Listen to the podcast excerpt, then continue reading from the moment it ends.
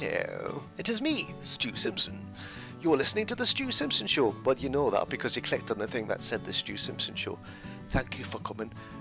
I guess you're here because you're interested in creativity. You like drawing and painting and making music and crafting and decoupage and knitting or anything creative. That's what we're here for. We're here to talk to artists and creative people from all over the world.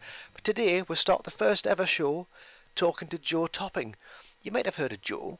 He was on a TV show called The Voice. I've known Joe for some time now. We used to be on the same record label, on Fellside Records, because we're both folk singers at heart, really. So, this is how the interview with Joe went. We talked about lots of interesting things, and eventually we got around to talking about banana ice cream, but I guess you'll have to listen all the way to the end to find out about that. This is how it went. Hello, Joe. How are you doing? It's been a while. I'm doing good, Stu. How are you? I'm great, and thank you for being the first ever guest on the Stu Simpson Show. First ever, ever, ever guest. Um, I'm absolutely honoured. Now the world famous Joe Topping. I used to just, I, I, used to just know you as the, the folk singer Joe Topping, my mate from Elbow Jane. But now yeah. you, are like Joe Topping from The Voice. How does that feel? Um, it feels it feels all right. I'm not sure um, anything's changed to be honest.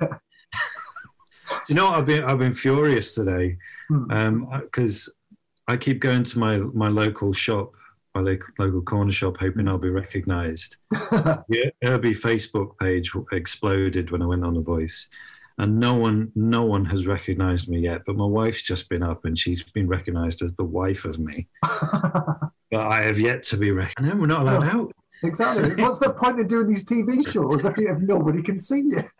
uh, the last time I saw you was on a boat in Ulverston, was it not? Yeah, for Paul and Linda's retirement. That was a lovely party. I guess who only know you from people who are listening and watching, who only know you from the voice. Do they know anything about your history from um, Fellside Records? No, I, I, I, doubt it. So yes, Fellside's a lovely um, little record company in in the lakes in the Lake District, run by Paul and Linda. They, how long? How long is that? Oh, you've been going? A long uh, time. A long, about forty years. About forty years now, I think.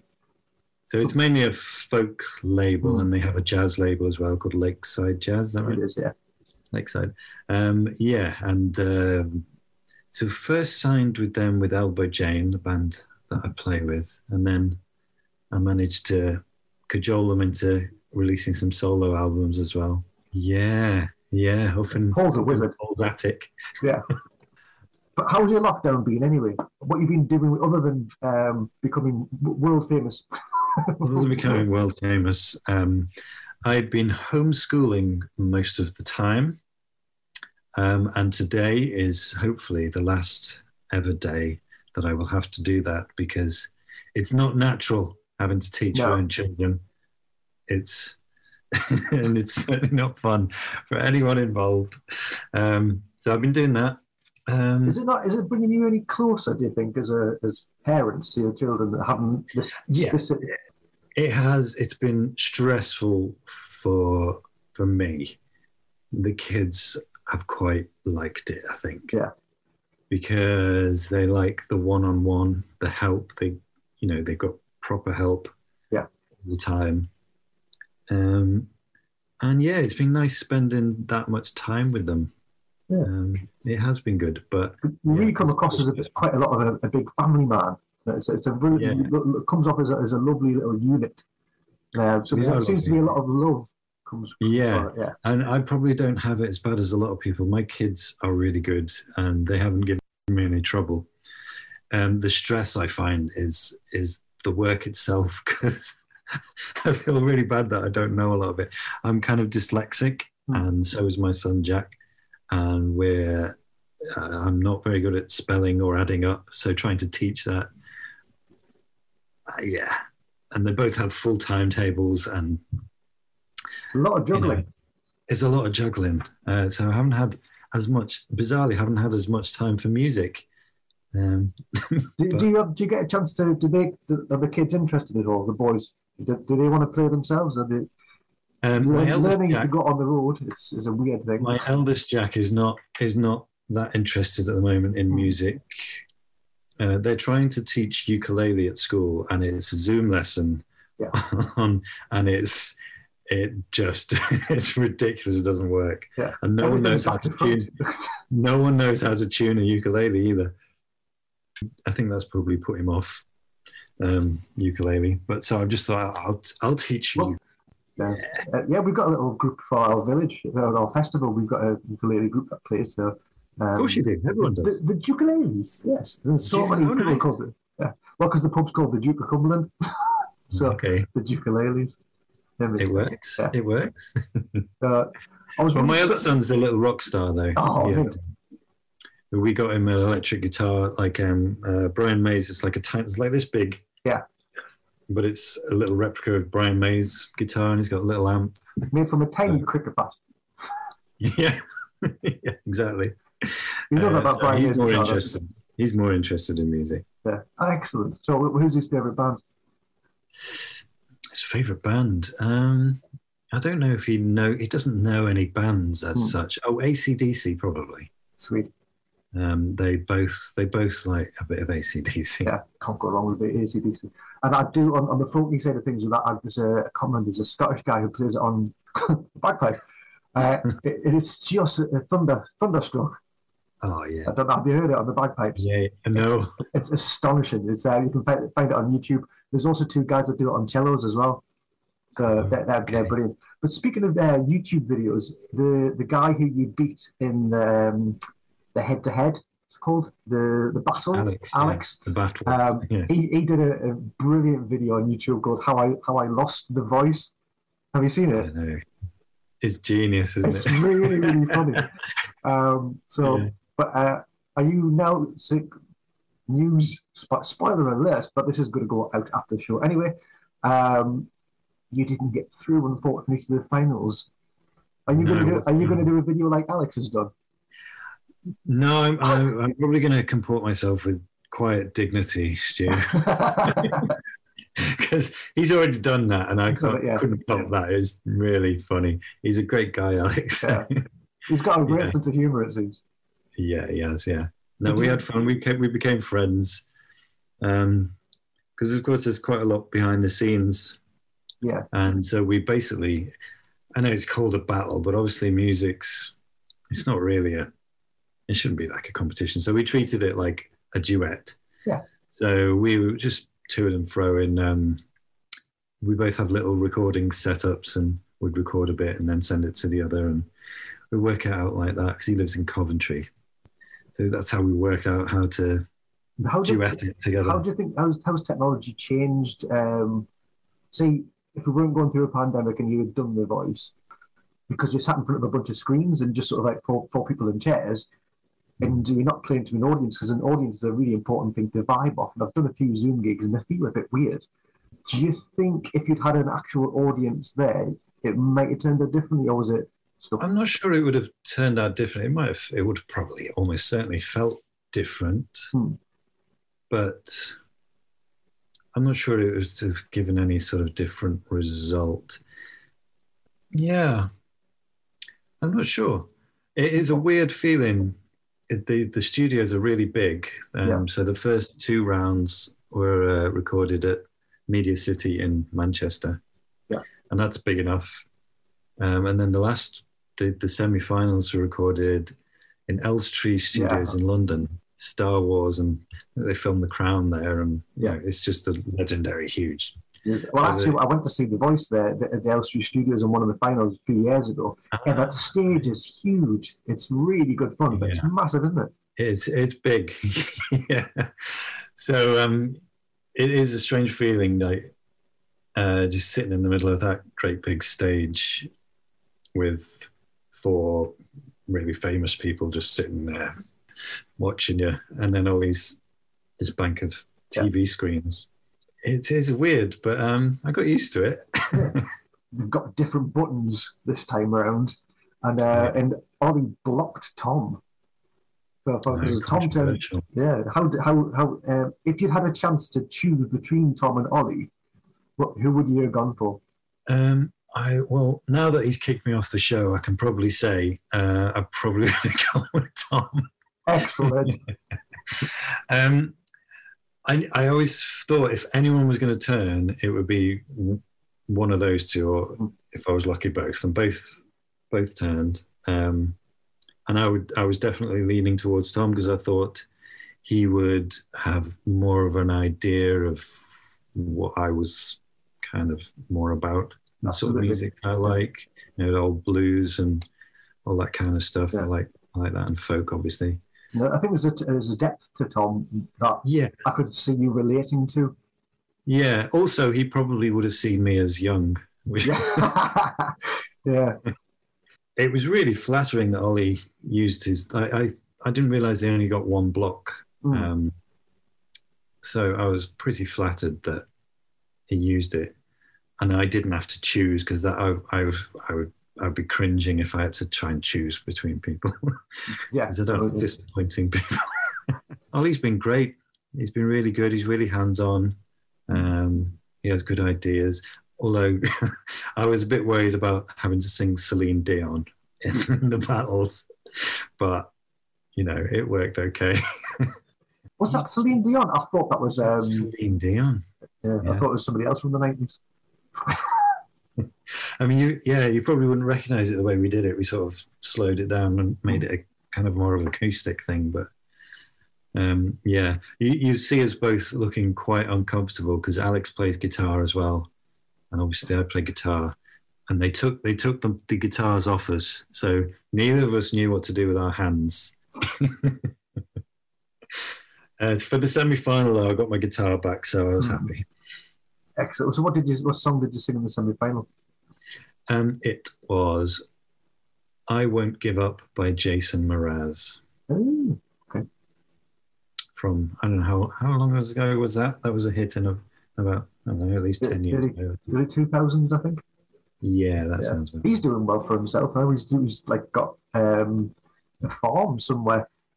Oh, nice. He's doing like. Uh, so, do you have any professional training in uh, in music? you, or is it just something that you've always done? Um, I wouldn't say it's something I've always done. My dad ran a folk club basically for mm. nearly 30 years, and he was in a folk band. Um, so I kind of grew up hearing it and listening to it, and you know, having folk musicians stay around the house, keeping us up at night. Yeah. As kids. Uh, give, you, give your dad a plug. What was his band? Uh, the imaginatively titled The Tom Topping Band who are legendary on the Wirral. No, they were really, really popular, and they ran the Black Horse Folk Club in, in West Kirby.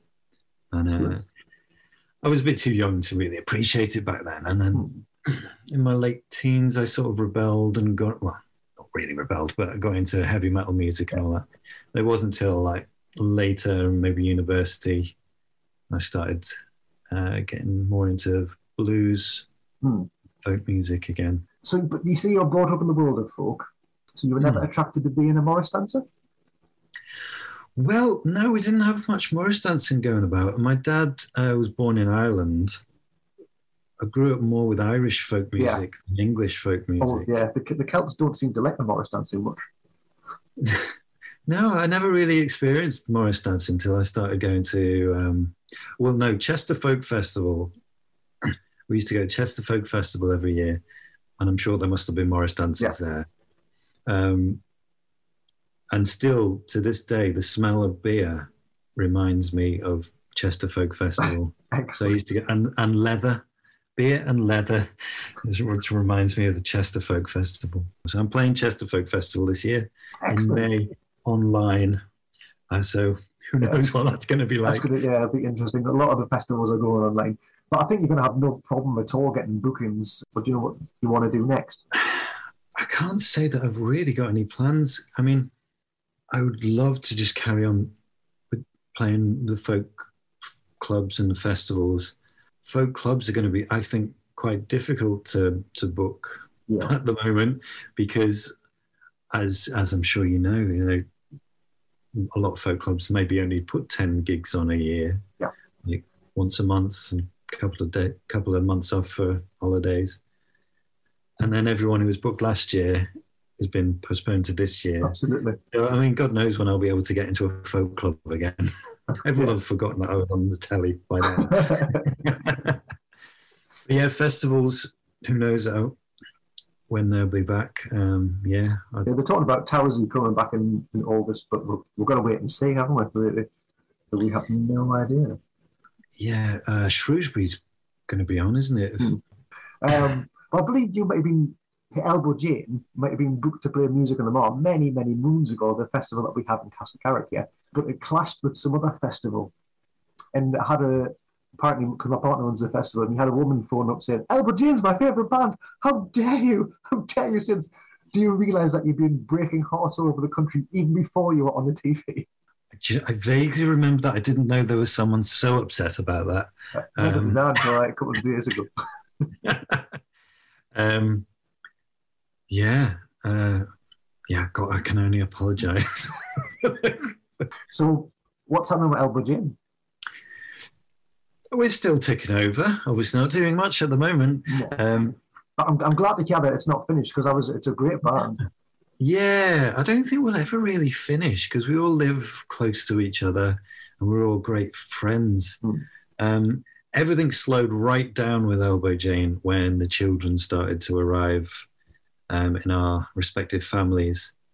Um, and then Rich, the lead singer, um, also got a new got a promotion as a headmaster. He's a headmaster of a school, and so he's very busy. Uh, so we we stopped breaking our backs trying to play everywhere, mm. and just just got like gigs that we really liked. We've had a couple of drummer swaps because uh, we've had Colin, our drummer, um, dislocated his shoulder picking up a bowl of water or something.